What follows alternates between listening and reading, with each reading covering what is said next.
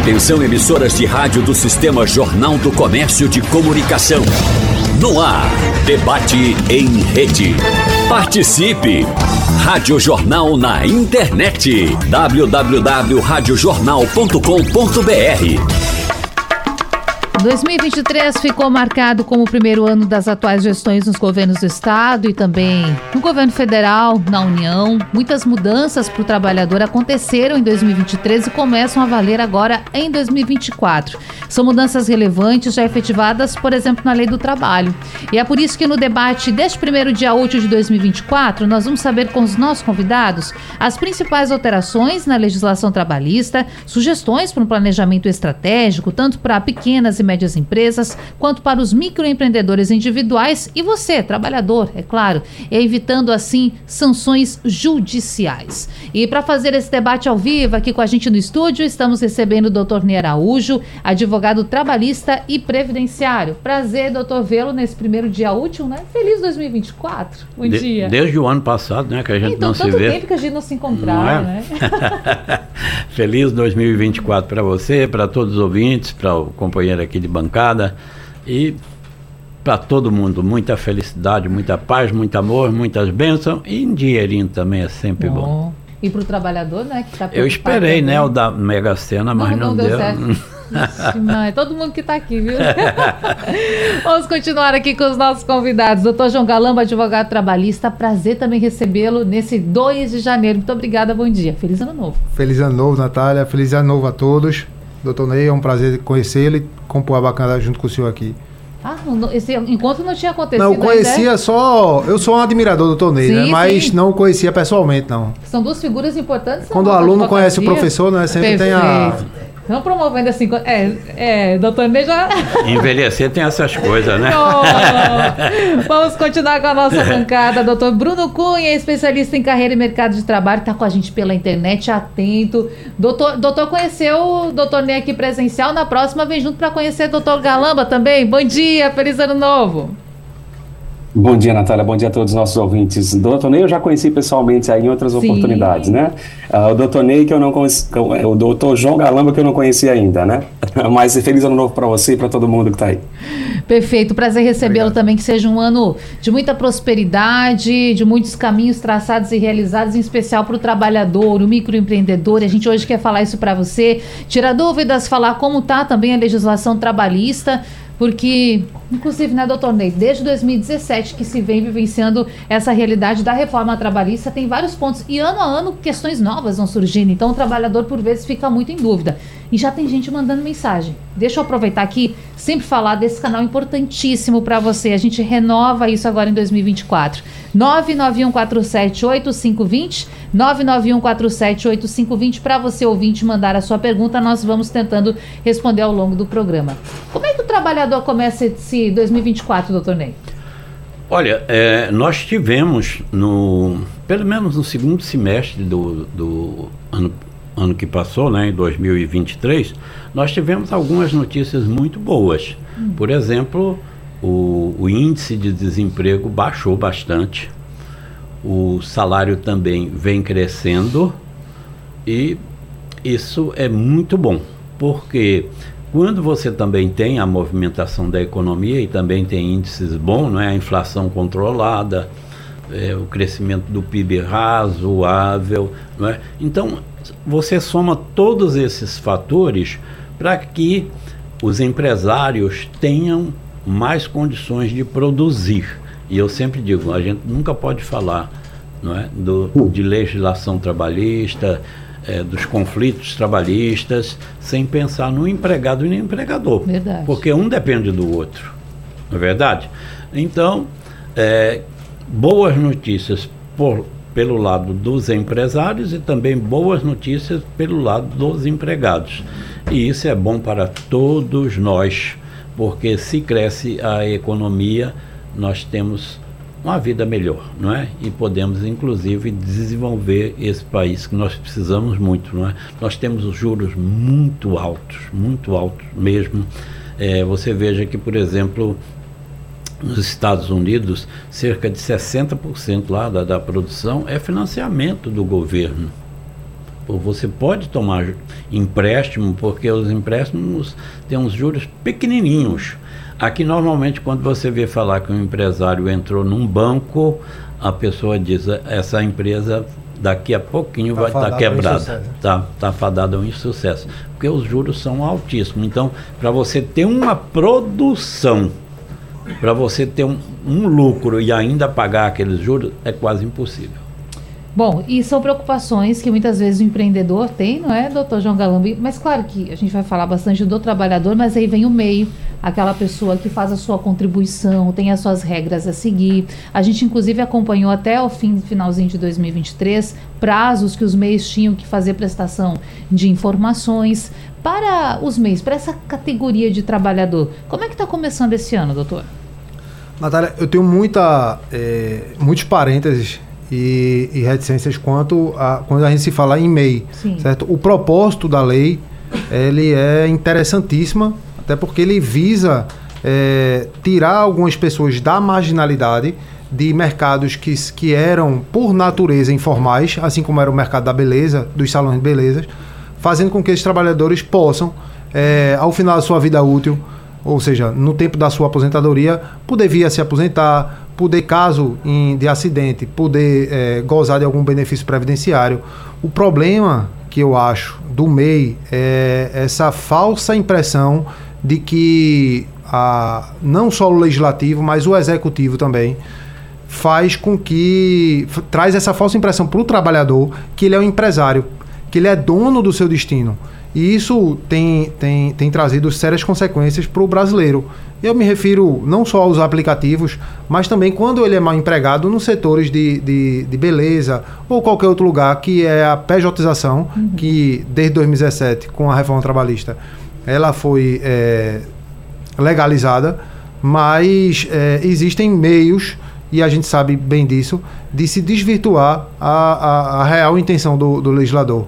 E isso me preocupa, e em 2024, é, se não houver uma fiscalização ainda maior do, dos setores é, responsáveis por isso, a gente tende a ter pessoas falsamente fora da, da marginalidade, mas ainda sem direito a qualquer tipo de, de, de direito que é oferecido pelo, pelo Estado. Então, é, tem que se intensificar isso para que, de fato, é, essa pejotização ela seja benéfica para o trabalhador e não só para uma, uma economia, porque o direito do trabalho ele sempre foi tratado e ainda é, infelizmente, como uma trava para o crescimento econômico do país. Quando na realidade eh, os direitos sociais eles têm que ser intensificados para que aquela massa trabalhadora ela possa de fato eh, beneficiar, até porque como o doutor Ney eh, bem frisou, um depende do outro. Então, se o trabalhador ele está bem para trabalhar, e produzir, aquela empresa necessariamente ela vai crescer e vai produzir e o empresário vai ter lucro e todo mundo vai estar feliz. Eu sei que não é tão fácil, não, não é tão romântico quanto eu estou falando, mas o caminho é basicamente esse. Bom, é, só faria um, claro, claro, fica à vontade. Um, um, aspecto aí que eu gostaria de apreciar é o seguinte. É, as distorções que nós temos, né, é distorção até cultural. É, por exemplo, na Justiça do Trabalho, é, há tempo se criou a obrigação da conciliação prévia, hum. não é? E todo mundo não é, começou a, a, discutir a conciliação prévia, o benefício que ela traria, etc, etc. E eu já de pronto eu digo, vou deixar registrado aqui por escrito, para não dizer que eu falei depois. Eu acho que essa lei da conciliação prévia é maravilhosa Agora, eu não acredito no sucesso dela pela cultura das pessoas. Hum. Ainda era na época dos classistas, João Galamba. E uns três deles chegaram a me abordar. Disse, doutor Ney, como é que a gente vai fazer para ganhar dinheiro com essa lei aí? Ah, quer dizer, a distorção. Antes da aplicação da lei, a pessoa já estava pensando como fraudá-la. É, o que é essa conciliação prévia? É que a, a, a, as ações não seriam levadas diretas para a Justiça do Trabalho, passaria pelo sindicato das categorias para que se pudesse haver uma discussão e pudesse, pudesse haver um, uma conciliação. Só que os sindicatos começaram a atuar em cima dos trabalhadores, né? A parte mais fraca, que menos conhecimento, com mais necessidades econômicas e por isso mesmo passaram a explorar. Acabou-se a conciliação prévia porque houve uma distorção tão grande. A mesma coisa. Que não houve conciliação. Não, conciliação houve, houve. exploração. é. Exploração. A mesma coisa é, é a pejotização. Não é? é uma forma não é que se tem. O, o MEI é uma forma que se tem. Agora, muitos empresários, maus empresários, quer utilizar isso para explorar o trabalhador. Então, não é a lei em si que é mal, né, que é má, não é? e sim o, o, aspecto cultural do, do empresário. E, por outro lado, é, eu tive a oportunidade de conversar com o Catarino, com o Susequim, é? dizendo a eles, olha, eu bem novo ainda, né, naquela época, falar com eles, eu dizia a eles, olha, eu, eu acredito que se houvesse realmente fiscalização, 50% no mínimo dessas ações que chegam aqui na Justiça do Trabalho não chegaria. E o custo seria bem menor. Porque você imagine uma empresa com 100 empregados, né? você coloca lá um fiscal, né? um auditor do trabalho para fazer a fiscalização ele vai levantar os erros que tem ali e vai corrigir aquilo. Agora, você imagina chegar a 100 ações na Justiça do Trabalho, porque não se tem uma carteira assinada, ou porque não se está pagando horas extras, é? ou porque não se paga a insalubridade, etc, etc, etc. O custo disso, é? o tempo que se leva para chegar a uma decisão que muitas dessas ações acabam vão chegar lá no, no Tribunal Superior do Trabalho e aí o doutor João sabe que no mínimo 5, 6 anos, seis anos uma, é. uma, questão dessa. Doutor Ney, e pegando um gancho já que o senhor trouxe a, a questão dos sindicatos, é, em 2024 a gente vai ter a volta aí, que já teve já em, em, em 23 com contribuição. a contribuição sindical, é. E como o doutor Ney disse, houve o desvirtuamento por parte de alguns sindicatos que são pelegos, mal intencionados, né? Mas é, não é uma maioria, mas infelizmente acaba manchando é, essa corporação que é tão importante para os trabalhadores e empregadores, né? Ainda mais com a reforma trabalhista com o 611B, que deu esse poder imenso para que os trabalha para que os sindicatos pudessem negociar, inclusive sobrepondo é, ao legislado fazendo com que é, eles possam criar as próprias letras, empresas e, e, empregados, mas ao mesmo tempo foi tirado deles a contribuição sindical. Então, é, deixar um órgão desse sem, sem qualquer tipo de, de renda ou o, é, você acaba deixando ele inativo, claro. né? Por, por qualquer tipo de. Porque ele não, não existe qualquer tipo de contribuição para ele. Agora, com essa decisão do Supremo, que ainda não é uma, uma, uma lei, certo? Só foi uma decisão do Supremo, mas que vai atingir a todos os trabalhadores, sindicatos e empresas, é, vai poder dar esse protagonismo novamente aos sindicatos. E eu espero, com, com todas as forças, que eles possam aproveitar esse momento e mudar, de fato, essa concepção que há do brasileiro com, com esse órgão que é tão importante para o trabalhador. A gente vai voltar nesse ponto da contribuição sindical daqui a pouquinho, porque eu quero chamar o doutor Bruno. E, doutor, nessa virada de ano, nessa troca de período, muitas pessoas fazem seus planos, suas metas, seus projetos. E o trabalho, essa questão do emprego, ela está muito vinculada a isso. Tem aquele que está desejando voltar para o mercado de trabalho, alguém que está desejando melhorar o seu rendimento, aquele que sonha em empreender. Tem, cada um tem seu sonho. E as metas muitas vezes vão para o papel, isso é muito bom. Mas eu estava esses dias, agora últimos do ano, um dia lá viajando na internet, navegando, e eu vi uma provocação de uma página falando assim: se você tá há muito tempo numa função, e aí eu nem digo na mesma empresa, estou falando numa função, num emprego, numa atividade, e não se sente provocado a fazer algo diferente, você está no caminho errado. Eu fiquei pensando sobre isso. É importante que a gente sinta esse friozinho na barriga, essa vontade de mudar, de fazer o diferente. E para 2024, essa deve ser a nossa missão, doutor? Sem dúvida, Natália. É, o processo de desenvolvimento ele é continuado em nossa carreira. Né? Daí vem a grande diferença cultural que nós carregamos no Brasil entre emprego e carreira. Emprego é o que paga nossas contas, nossos boletos. Carreira tem a ver com o nosso propósito, a nossa entrega para a sociedade. Né? Então, é, pensar sobre essa perspectiva de desenvolvimento continuado é extremamente importante. Então, eu estar dentro de uma empresa onde ela não me estimula, onde ela não provoca, onde ela não motiva, é, e essa possibilidade de um novo passo é, é, é, um, é, um, é um desafio para o profissional refletir sobre esse momento em que ele se encontra, né? Porque, sem dúvida, a gente acaba entendendo que a carreira é algo nosso, é algo pessoal e intransferível, é o único patrimônio que nós temos pessoal intransferível né, na nossa vida enquanto indivíduo. Então, veja, se eu estou numa empresa que ela não me estimula, e aí vem os, os advogados aí que vão me ajudar, doutor Ney doutor João, sobre a falta e a ausência de plano de cargos e salários nas organizações. Né? É, é um grande desafio para um profissional que entra numa determinada empresa, onde ele não tem critérios, onde ele não tem a, ah, possibilidades, onde ele não tem nenhuma iniciativa né, que possa estimular a ele a um processo de dar um desenvolvimento. Não, não significa que eu vou crescer de salário ou, de cargo necessariamente, mas às vezes uma promoção uh, horizontal, uma promoção vertical, um aumento de salário de repente por uma titulação atingida, uma, uma qualificação conquistada. Né? Então, ainda falar, por exemplo, de estrutura de cargos e salários no Brasil é algo muito ainda embrionário, é muito, muito amador. Né? Evidentemente que as grandes multinacionais, grandes empresas ainda já, já têm algumas delas, inclusive esse, esse, esse modelo, né? Esse subsistema de RH implantado, mas de toda forma ainda é muito incipiente, é algo realmente ainda numa velocidade muito muito pequeno, né? E aí eu vou concordar, Natália, com esse artigo que você leu, né? Se um profissional ele está numa empresa hoje que ele não tem possibilidade de desenvolvimento, ele não, a empresa não motiva ele dar um próximo passo, que, que esse profissional possa primeiro refletir sobre a carreira dele, né? Para os nossos ouvintes aqui, reflitam sobre as suas próprias carreiras e se não tiver nenhuma possibilidade de desenvolvimento nesse ambiente, buscar fora, né? Porque a nossa carreira precisa de oxigênio, precisa de evolução, precisa de aprimoramento, enfim. Então, se eu estou num ambiente que não estimula isso, realmente é um dificultador, né, para o nosso, para as nossas melhorias pessoais. Natália, é, eu como advogado previdencialista, é? e já cuido de aposentadorias e dos demais benefícios previdenciários há tantos e tantos anos, algumas décadas, e a gente vem observando, é, por exemplo, você pegava uma carteira profissional lá da década de 40, de uhum. 50, de 60, normalmente você via um registro de emprego ou dois registros de empregos. É? Normalmente era, era dessa forma, certo? E aí, com o passar do tempo agora, eu chegava pessoas já com cinco carteiras, seis carteiras profissionais.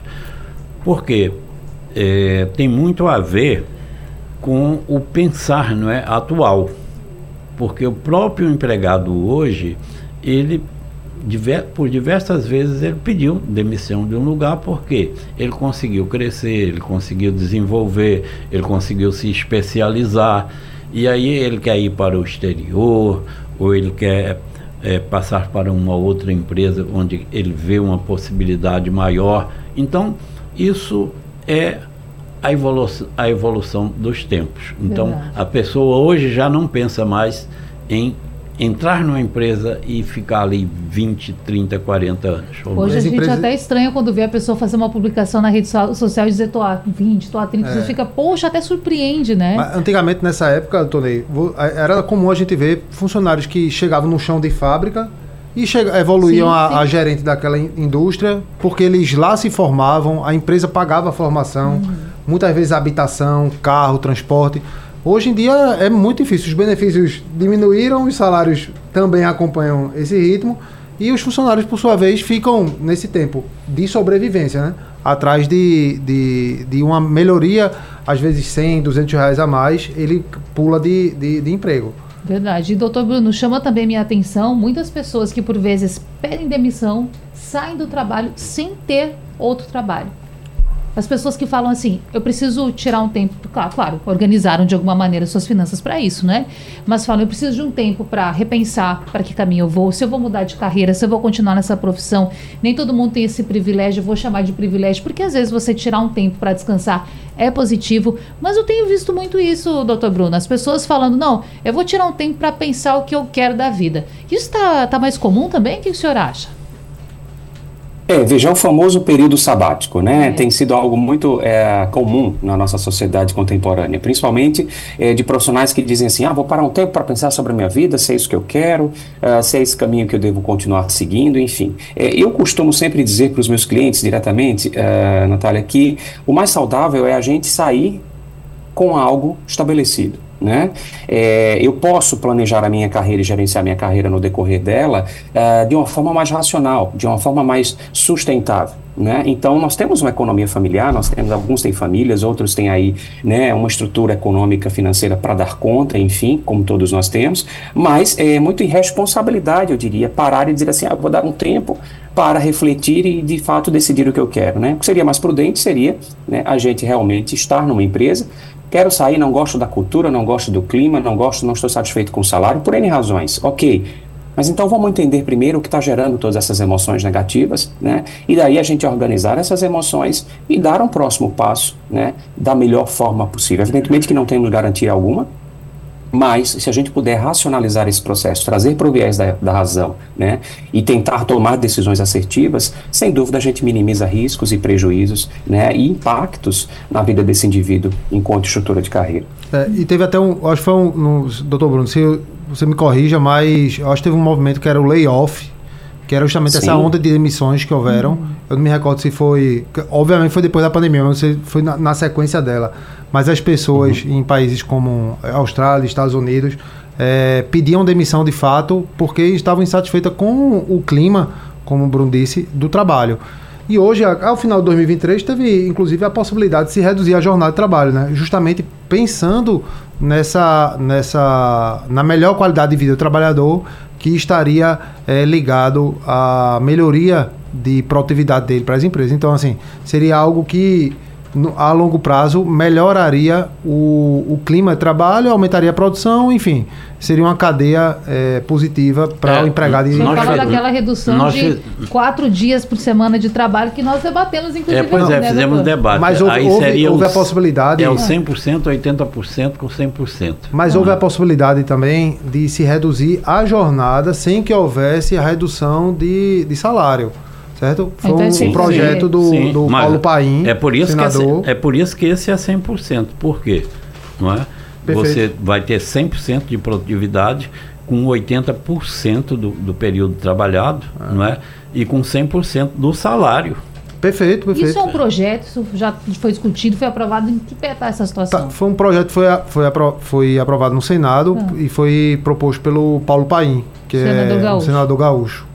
É. Nós temos algumas empresas aqui que estão em, em teste desde novembro, uhum. certo? Mas é uma quantidade uhum. mínima de, de, empresas, né? Em alguns segmentos, justamente para porque você não pode fazer essa implantação da noite para o dia. Então a... você precisa de criar raízes claro. dentro daquela própria empresa para que mais pessoas possam também né, é, entrar nesse nessa, nessa atividade. E não é o forma. trabalhador, né, doutor João, de forma individual que vai fazer contato com o seu chefe né, e vai dizer, olha, eu gostaria é. disso. Não, não é Diminuir dessa minha forma, né? jornada né? e manter não meu é, salário. Precisa não, é. ser uma política Inclusive, é, intermediada pelo próprio sindicato. Perfeito. A Natália, são políticas, são é, é, intenções legislativas que, ao meu ver, apesar de, de acreditar na boa fé do legislador, do Paulo Paim, que é uma pessoa que eu respeito, é, mas esse, assim, esse projeto, assim como o projeto de equiparação salarial,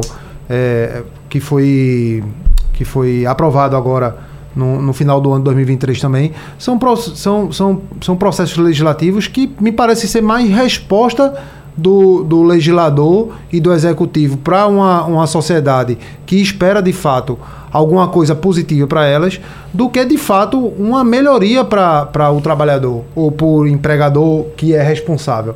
Por quê? O, o próprio é, artigo que. A própria inovação legislativa que prevê a equiparação salarial entre homens e mulheres já existia tanto na, na Constituição Federal quanto na própria é, é, própria CLT, CLT no 461. É, e por que isso não estava acontecendo? Então, ou não está acontecendo? Ele é Mas, aplicado. Uma, que... uma das razões que eu já expus aqui hoje. A falta de fiscalização. Nós não temos fiscalização. É. Então, e nós, responsabilidade nós, também. Nós não somos recordistas. Porque tem que haver, não é possível que todo mundo só vai cumprir uma lei se houver fiscalização. E nós não nós somos um país recordista de leis. E, e aí eu digo, é cultura cultural. Cultural, entendeu? Porque quando você fala, olha, vem uma lei aí que é obrigado a equiparação entre homens aí e mulheres, aí eu posso dizer, mas como é que a gente vai achar aí um, um jeitinho brasileiro? De se escapar disso. Isso é danoso. Então, Verdade. olha, você tem na Constituição, você tem na CLT muito antes da, da Constituição, vem mais leis agora, né? É, Para reafirmar o que já estava dito. Já tá. E se perde um tempo é, também. Natália, e como, como o doutor falou. Não. A intenção é boa, a discussão é válida, mas você está perdendo tempo com algo que já está previsto. Exato. Natália, veja, e como o doutor Ney disse, isso é cultural a gente, o trabalho que tem que haver não é uma lei impondo a outra lei ser cumprida, que é justamente o que aconteceu com essa lei de equiparação, uhum. e sim uma desconstituição da mente de homens e mulheres para que a mulher, de fato, ela seja é, erguida a um patamar que ela merece, vamos lá, com outras políticas públicas, exemplo de diminuição, diminuição da, da licença maternidade e o aumento da licença paternidade, fazendo com que haja de fato uma divisão entre as tarefas de homem e mulher dentro de casa quando há o, o, o, o nascimento de uma criança. Por exemplo, a maior, o, há estudo de que a mulher ela é extirpada do, do, do mercado de trabalho quando ela tem filho. Porque não há escolha dela se ela vai continuar ou se o homem vai continuar. Ela, culturalmente, é retirada do mercado de trabalho para cuidar dos filhos, certo? Saem oito meses, não, seis meses, perdão, né? Seis meses para cuidar dos filhos. Quatro meses, né? Quatro com seis já é cidadão, doutor. Né? Com seis meses da, é empresa cidadã. A empresa cidadã, quantas nós temos? Pode contar nos dedos. É, grandes empresas, né? É, grandes, grandes. E nem todas. E né? nem todas. É, é Natália, é, eu acho que é uma preocupação muito grande dessa evolução do mundo do trabalho, né? Frente a, a todas essas situações que nós estamos vivendo em função do pós-pandemia e até mesmo das transformações que isso tudo provocou, né? A gente se depara com muitas inovações é, do trabalho remoto e teletrabalho, do desemprego e do subemprego, da digitalização acelerada, do impacto nas pequenas empresas, das desigualdades que foram acentuadas, a adaptação dos novos modelos de negócio, né, o estresse e o bem-estar dos trabalhadores. É, a gente tem tantas mudanças acontecendo, né, tantas necessidades, melhor dizer, de mudanças preeminentes aí para acontecer, que a gente precisa que a, a, a legislação trabalhista ela, ela traga uma flexibilidade maior de refletir sobre essas, essas, esses pensamentos, essas novas políticas e principalmente de se adaptar a essa nova realidade, né? Porque as empresas né, estão vivendo essa pressão de, dessa adaptação né, fortemente é, é, necessária, né, que, que recai sobre o mundo do trabalho em geral, sobre essa relação trabalhista, né, relação com esse, esse trabalhador, mas a lei não ajuda e não corrobora para que isso seja de fato maximizado, né? E, e essas transformações possam ocorrer de forma na mesma velocidade que o mercado exige e o mundo corporativo exige. Né? Então a gente sabe que sempre existiu essa diferença de velocidades, é natural que isso aconteça, porque um, um legisla, né? o outro, na verdade, apenas cumpre, mas a gente precisa entender que enquanto não houver essa visão estratégica ampla né, de repensar todas essas políticas e, e, e, e oportunizá-las, né, melhor dizer, para que esses ambientes se tornem mais produtivos, a gente não vai conseguir evoluir. Né? Então, a gente tem aí mudanças de políticas de recursos humanos, né? a inovação dos modelos de trabalho, como eu citei aqui outras outras outras diversas transformações, e que, na verdade, é como o doutor Ney sempre coloca, uma conversa entre o trabalhador e o empregador, né? E aí, às vezes, esse diálogo, né, é somente ser levado em consideração um lado ou outro. E é preciso que a gente estimule aí né, esse diálogo constante e, ao mesmo tempo, que essas transformações possam ocorrer de forma real, né? Veja, o quanto tempo nós levamos para implantar aí uma mudança, uma legislação, uma nova legislação. Né? E aí nós estamos falando novamente de cultura. A doutora Ney sempre fala nesse ponto, e eu concordo com a ideia dele, sempre a gente se depara com a cultura. Né? E aí, será que a gente precisa realmente é, colocar isso enquanto fiscalização, enquanto regra, enquanto obrigatoriedade para que isso seja cumprido? Algo que é benéfico para o próprio ambiente organizacional, para as próprias empresas, enfim. Né? Então, aí merece aí muitos questionamentos. É uma discussão muito complexa. É, eu entendo, eu entendo que uma das é, é, para viabilização da legislação que é criada hum. é justamente a discussão pré-edição da lei. Porque você tem, por exemplo, se fala em reforma previdenciária, os advogados previdenciários não são chamados. Quem vive isso no dia a dia, né? A reforma trabalhista foi a, não, atabalhada a, a, a, a, reforma trabalhista foi uma vergonha. Para você depois fazer lei para reparar vergonha. aquilo que foi colocado. É... Foi uma vergonha. Apresentaram um texto, depois chegaram com um texto imenso que não deu nem tempo de ler para aprovação. E um dos culpados Verdade. disso é o nosso Marinho aqui. Rogério Marinho. Rogério Marinho, aqui do Rio Grande do Norte. Quer dizer, qual é o compromisso que esse homem tem com a sociedade? Zero, é. Não é? Qual é o compromisso? Hoje o nosso papo é para você, trabalhador, ou seja, para a maior parte da nossa audiência. Eu já vou começar aqui voltando com o doutor João Galamba, advogado trabalhista. Mais cedo a gente falava sobre a contribuição sindical. É um assunto que, por um lado, desagrada algumas pessoas, por outro lado, preocupa alguns. Mas para o nosso ouvinte entender, doutor, nesse ano vai precisar fazer a contribuição sindical de novo. Vai ser obrigatório? Não vai ser obrigatório? Porque eu recordo de uma época que a gente assinalava se queria ou não contribuir com o sindicato. Como é que vai funcionar em 2024? Passa a ser obrigatório sim, Natália, uhum. tá? E na realidade volta a ser obrigatório, né? E caso o funcionário, ele, na realidade, a empresa, junto com o sindicato, pode resolver por meio de convenção coletiva cobrar todos os funcionários. E como é que esse funcionário ele pode deixar de pagar essa contribuição social, contribuição é, sindical? Caso ele assinale, como você bem disse, junto ao sindicato por escrito que não quer pagar aquela contribuição social. Mas você tem que fazer contato com o sindicato. Tem que fazer contato com o sindicato, mostrar a ele, verbalizar, verbalizar por escrito, inclusive, Sim. que você não quer pagar aquela contribuição. Tá? a partir de quando que vai, vai voltar a ser obrigatório? A partir de janeiro começa a descontar já. já assim, no decorrer que as convenções coletivas forem sendo claro. é, feitas, aí vai depender da database de, de, das convenções coletivas, que vai ser colocado essa obrigatoriedade das convenções coletivas e passa a cobrar dos funcionários. Então o funcionário tem que estar ligado nas suas convenções coletivas e antes de abrir mão ou desse desse ou de querer deixar de pagar essas contribuições sindicais, sindicais é bom o trabalhador lembrar que vem do sindicato os reajustes acima do salário mínimo, os benefícios além dos previstos nas, na, nas, na CLT e na Constituição Federal, aumento de ticket de alimentação, pagamento de adicional noturno acima de 50%. Então, assim, são esses benefícios que o sindicato traz para o trabalhador que ele precisa sim se monetizar, ou seja, receber algum dinheiro para que ele possa ter força de brigar junto com o sindicato empresarial para garantir e aumentar esses direitos dos trabalhadores ou benefícios desses trabalhadores. Então é bom ele só pesar tudo isso, ver se aquele sindicato de fato está fazendo aquele trabalho, fazer um, um trabalho fiscalizatório para que ele possa é, decidir depois se aquele sindicato merece ou não uma parte do seu salário. Muito bem. Doutor Ney, tem uma pergunta aqui do Marcos. Ele mandou pelo nosso WhatsApp, 991478520. Ele tem 61 anos de idade, 29 de contribuição. Já pode aposentar? Muda alguma coisa em 2024? Muda muita coisa. As quatro regras de transição mesmo mudam. É, por exemplo, é, aposentadoria com idade mínima e tempo de contribuição, hum. que é uma das regras de transição ela exige 58 anos e meio da mulher, no mínimo, não é? E 63 anos e meio, no mínimo, dos homens. E que eles tenham contribuído, a mulher pelo menos 30 anos e o, os homens 35 anos. É, a aposentadoria por pontos, que é uma das regras também de transi transição, ela exige 91 pontos da mulher e 101 pontos dos homens. E como é que é construída essa pontuação? A mulher com no mínimo 30 anos de contribuição uhum. e o homem com no mínimo 35 anos de contribuição, com a soma da idade para chegar aos 91 pontos mulheres e 101 pontos os homens. E o cálculo tanto da, da idade mínima que eu falei primeiro e agora dessa da por pontos é feito da seguinte forma: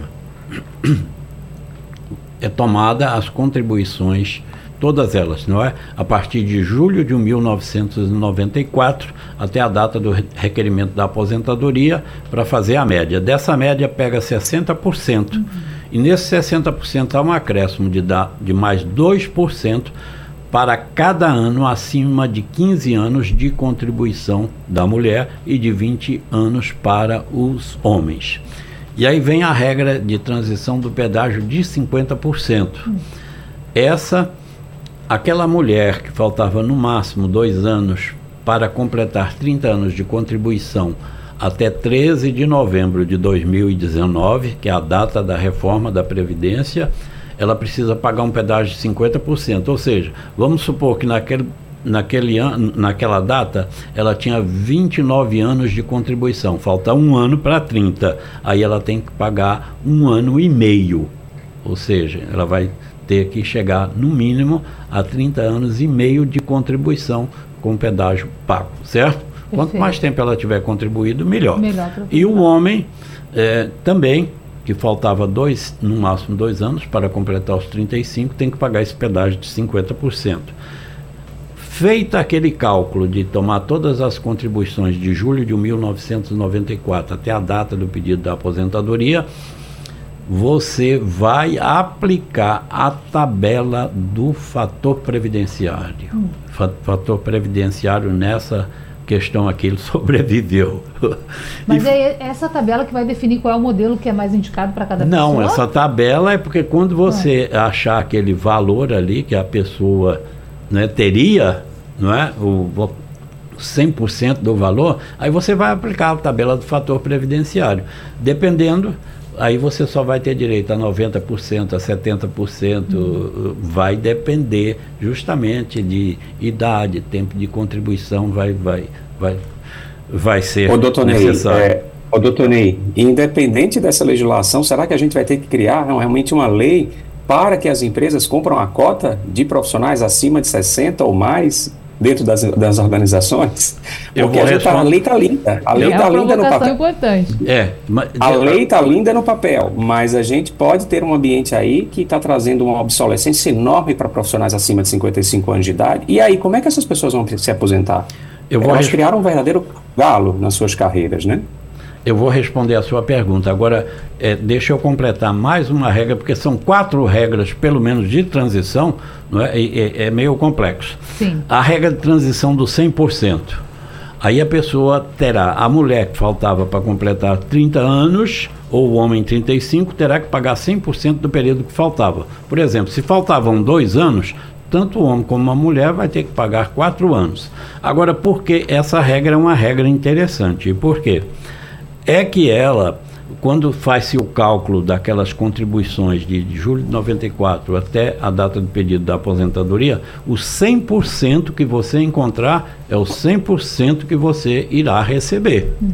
Lembra que nas outras só era 60% e teria que ter mais 2% por cada ano de contribuição, etc. Né? Bom, essas são as quatro regras de transição tem as três regras de transição dos professores e você tem a aposentadoria por idade, por é, idade, por invalidez da pessoa com deficiência, a aposentadoria especial e a aposentadoria, etc, etc, etc. São vários. E essa questão que o doutor Bruno Cunha levanta sobre as pessoas. Bom, lembrar aqui, né, gente, que a expectativa de vida do brasileiro aumentou se a gente comparar alguns anos. Uhum. Como é que se faz para que essas pessoas uhum. estejam Olha, também no mercado, doutor? Eu entendo que o, a, a, saída aí seria um, um, incentivo para as empresas, não é? Uhum. Eu entendo que hoje, tanto o empregado como o empregador sofre muito com a carga tributária altíssima, violentíssima que tem e o retorno quase que nenhum dessa violenta arrecadação. Né? É como o Delfim Neto disse há 30, 40 anos atrás. O Brasil deveria se chamar Engana. Ele disse: Eu sei que a palavra é engana, mas eu estou falando engana porque é mistura de Inglaterra com Gana. Quando o Brasil arrecada, é um país de primeiro mundo, é uma Inglaterra. E quando ele presta um serviço, é um país de terceiro mundo, como é Gana. E isso continua, perdura. Então, eu entendo que seria uma forma de incentivar a contratação das pessoas mais idosas. Até porque você vê hoje uma pessoa de 70, 80 anos, está aí com todo vigor, né, disposta a seguir trabalhando, não é? Mas às vezes encontra as portas fechadas. É então, é por isso que nós temos ganhado mais anos de sobrevivência. Olha, veja só, no século passado, a expectativa de vida era de 45 anos. De 45 anos. Veja o salto que nós demos. Hoje nós estamos chegando perto dos 80. 77 hoje, se não me engano, né, doutor? 76, é, o, uns É, porque nós né? tivemos uma quedazinha. Nós tivemos uma quedazinha com a, a pandemia. Claro. Mas a, já está sendo hum. retomada. Perfeito. Doutor João Galamba, uma questão aqui bem interessante. A gente até falava no intervalo, não sabemos, é clara a resposta, mas pode ser que muita gente está com essa questão e com esse problema. Vamos lá, é a pergunta do nosso ouvinte Canidé da Iputinga. Ele quer saber sobre férias. A pessoa pode ficar com quatro férias sem tirar, sem, sem, então soma aqui, quatro anos sem entrar em férias. Isso a lei permite, doutor? Não, Natália. As férias elas é, têm que ser pagas um ano posteriormente da, do período aquisitivo. Só para o ouvinte entender, existem dois períodos. É o aquisitivo, que é o dia que ele é admitido da empresa, uhum. até 12 meses para frente. É o período que ele adquire direito a férias. E os 12 meses subsequentes é o período concessivo, que é quando o empregador tem que dar as férias àquele empregado, certo? Então, se ele está quatro anos sem férias aí, ele tá, a empresa está descumprindo totalmente a, o que diz a legislação. É super importante. Agora, mais uma, doutor João Galamba, desculpe, Galamba, vou aproveitar que a palavra está com o senhor, é do Tiago Sérgio, que é do bairro do Barro, aqui no Recife. Está desejando bom ano novo para todos nós, então bom ano novo para você também. Muito obrigado. E ele faz assim, na empresa é, em que trabalho, é, ela é da área da construção civil, e o patrão informou que não vai mais pagar horas extras. E aí ele abre um parênteses, sábado, domingo e feriados, aos funcionários do administrativo. Isso vale para engenheiro, encarregado, almoxarife, etc alegando que já temos salários diferenciados. Isso está correto? Não, Natália, uma coisa é a hora extra e outra coisa é o salário. Se o salário do, dessa categoria é diferenciado, é mérito do trabalhador junto com o seu sindicato que conseguiu, como a gente disse aqui, aumentar acima do salário mínimo. E isso acontece sim com a construção civil. Horas extras é outra coisa. Se o funcionário ele trabalha além das 44 horas semanais, que é o caso da construção civil, ele tem que receber horas extras, certo? Pode ser que tenha é, banco de horas, algum tipo de flexibilização de, de sistema de compensação de jornada que não impede, ou, ou, melhor, não, não, não, não deixa a empresa de pagar as horas extras. Podem compensar com um dia de mais trabalho, outro com menos. Mas se não tiver o sistema de banco de horas, a empresa tem que pagar sim toda a jornada excedente a oitava ou toda a jornada excedente a quadra, oitava diária ou quadragésima quarta semanal. Não importa se é sábado, domingo, sexta, segunda, não, terça. domingos e feriados tem que pagar dobrado. Exato, feito tapioca. É. Bom, doutor Bruno Cunha, senhor que pensa as nossas carreiras, está aqui sempre nos dando dicas e nos auxiliando nessa tarefa que é pensar um pouco na gente, não é na nossa vida profissional. Perfeito. A gente falou aqui sobre férias, que é algo tão importante para o trabalhador, mas para além da legislação, que traz isso como uma obrigação legal quando você é contratado, qual é a importância de um período de descanso para que a gente possa, de fato, voltar renovado e ter um desenvolvimento melhor no trabalho? Ajuda? Ajuda. As férias, na verdade, é um momento né, de recarregar as energias. Né? Todos nós, enquanto indivíduos, precisamos né, dessa recarga, principalmente temporariamente, periodicamente. Né? No que se diz respeito à reorganização dos nossos propósitos, dos nossos objetivos, das nossas metas, como você bem colocou, né? e não deixar somente para fazer a elaboração das metas, né, Natália, no final do ano. Pois é, e aí a gente é, é um promete às vezes e é nem um, faz, né, doutor?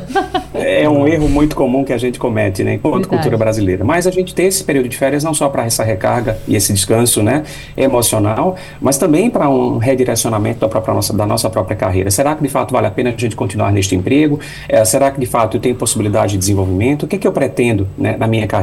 Então também é um momento da gente olhar para dentro, né, é ter esse momento de introspecção e organizar isso tudo ao nosso favor, né, para que a gente possa dando continuar né, o processo de gerenciamento da nossa vida profissional como um todo.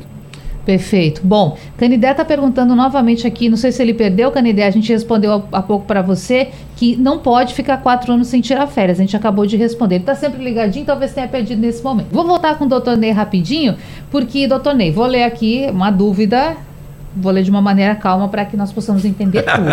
É, Sua resposta alguns, é que é... Não é? São, algumas, são algumas etapas aqui da vida da pessoa que está preocupada, quer saber aqui de orientações. É a Verônica, de Paulista. E conta assim: um funcionário trabalhou aproximadamente 20 anos sem registro em carteira. Faleceu há 16 anos. Deixou um filho menor de idade à época. A viúva não conseguiu a pensão. Hoje, ela teria algum direito ainda de reivindicar ou acabou o prazo? 16 anos. Bom, primeiro ela teria é, que provar, não é? O, o é, é só a viúva ou tem um filho também? Pois então, tem o filho, que é a época quando a pessoa faleceu, era, era mas o que está sendo reivindicado aqui é se a viúva pode buscar a pensão. Olha, o mais interessante aí seria é, tanto a, a, viúva, né? Ela, porque aí não tem prazo, não tem a chamada prescrição. Uhum. Ela teria que entrar com a ação pedindo a, o reconhecimento do vínculo empregatício. Ou se ela tem uma boa documentação, ela não precisaria nem passar pela Justiça do Trabalho. Ela poderia ir direto ao INSS fazer esse, esse pedido.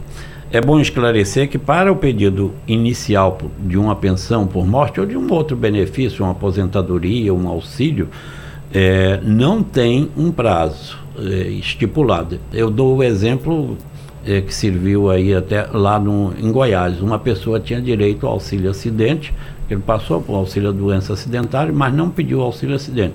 Depois de 31 anos é que ele foi procurar um advogado para resolver outra questão, o advogado esclareceu a ele, olha, você pode fazer esse pedido. É claro que ele só vai receber os últimos cinco anos. O, o, o, outro período está prescrito. Então, no caso da pensão por morte, primeiro tinha que ser reconhecido esse vínculo empregatício reivindicação de férias, de décimo, nada, porque aí tem um prazo de dois anos né, para ingressar com a ação, fim do o contrato. Perfeito, esperamos ter atendido aqui a nosso ouvinte. Doutor João Galamba, nós falamos sobre mudanças 2024, chegando também para o trabalhador. Rapidamente, o que, que a gente poderia citar para esse trabalhador que está nos acompanhando, para que ele fique atento neste ano que começa? Natália, o, o, que eu, o que eu peço mais atenção do trabalhador é justamente essa participação mais efetiva junto ao seu órgão de classe. Porque lá, como a gente frisou aqui anteriormente, é, lá é que são decididos os, os direitos, os deveres dos trabalhadores para que a gente possa, para que esse trabalhador possa é, se sentir mais bem assistido, participativo dentro do seu, do seu mundo de trabalho. Eu acho que essa participação que foi dada, esse poder que foi dado aos sindicatos e aos trabalhadores de poderem negociar de fato os seus contratos de trabalho é, algumas peculiaridades do seu contrato de trabalho, desde 2017, ela vem se fortalecendo e é esse o entendimento que tem se, tem se tido nos tribunais regionais de trabalho e no, no Tribunal Superior do Trabalho. Então, quanto maior participação, envolvimento do trabalhador com os sindicatos, eu acho que ele vai se interar mais, vai ter menos surpresa e poder participar de fato de uma eleição sindical, participar de, de de assembleias, discutir é, direitos que, que lhe assistirão aí por dois anos. Afinal, esse assunto precisa ser do seu total interesse. E falando em interesse, em desejo de melhorar nossa vida sempre, inclusive a vida trabalhista, vou chamar o doutor Bruno Cunha para que ele possa também dar suas dicas para esse comecinho de ano. O que, que a gente pode fazer para melhorar nossa relação com o trabalho? Maravilha, Natália. O primeiro passo para a gente melhorar a nossa vida com o trabalho é pensar na gestão da nossa carreira, né? É pensar no, nesse novo ano que está se abrindo aí em 2024, aonde nós estamos e para onde nós desejamos ir, né? Ter isso com muita clareza é, se faz necessário para que a gente possa garantir o nosso processo de desenvolvimento ou potencializá-lo, né? Então, primeiro, identifique aí como é que estão as nossas qualificações, como é que nós estamos frente aos nossos concorrentes na área que a gente atua. Ao mesmo tempo, será que o nosso salário está acima, está abaixo ou está na média de mercado, né? Fazer essas consultas salariais de mercado é extremamente importante. Entender também como é que nós somos vistos pela nossa experiência, como é que nós somos vistos pelos RHs. Onde é que nós temos mais maior aderência? Para que cargos? Para que funções? Então, Natália, em posse de todas essas informações, não esquecer também do desenvolvimento das competências comportamentais. A gente às vezes investe tanto em qualificação, tanto em buscar novas experiências, mas esquece do desenvolvimento das competências que nós chamamos de soft skills, são as habilidades comportamentais que nós precisamos desenvolver. Então, em posse de todas essas, de todas essas informações, direcionar, planejar o que nós queremos em 2024 é extremamente importante para que a gente possa ir de encontro à concretização e realização de tudo isso. Perfeito. Bruno Cunha, João Galamba, Né Araújo, obrigada por começarem oficialmente esse 2024 com a gente, desejando, é claro, que seja um bom ano para o trabalhador. A gente se encontra. Abraço, gente. Muito obrigado. Obrigado, Natália. Obrigado, Bruno. Obrigado, Tonei. Obrigado, doutor Bruno. Que, eu que agradeço, Natália. Doutor Ney, um forte abraço, feliz ano novo para você e para os nossos ouvintes. Igual. Bom, lembrar aqui que esse programa fica salvo lá na aba de podcasts. No site da Radional você pode ouvir quantas vezes quiser. Durante a madrugada vai ter reprise. E amanhã a gente está aqui de novo. Nosso encontro às 11 da manhã. Até lá. Sugestão ou comentário sobre o programa que você acaba de ouvir, envie para o nosso WhatsApp 99147 8520.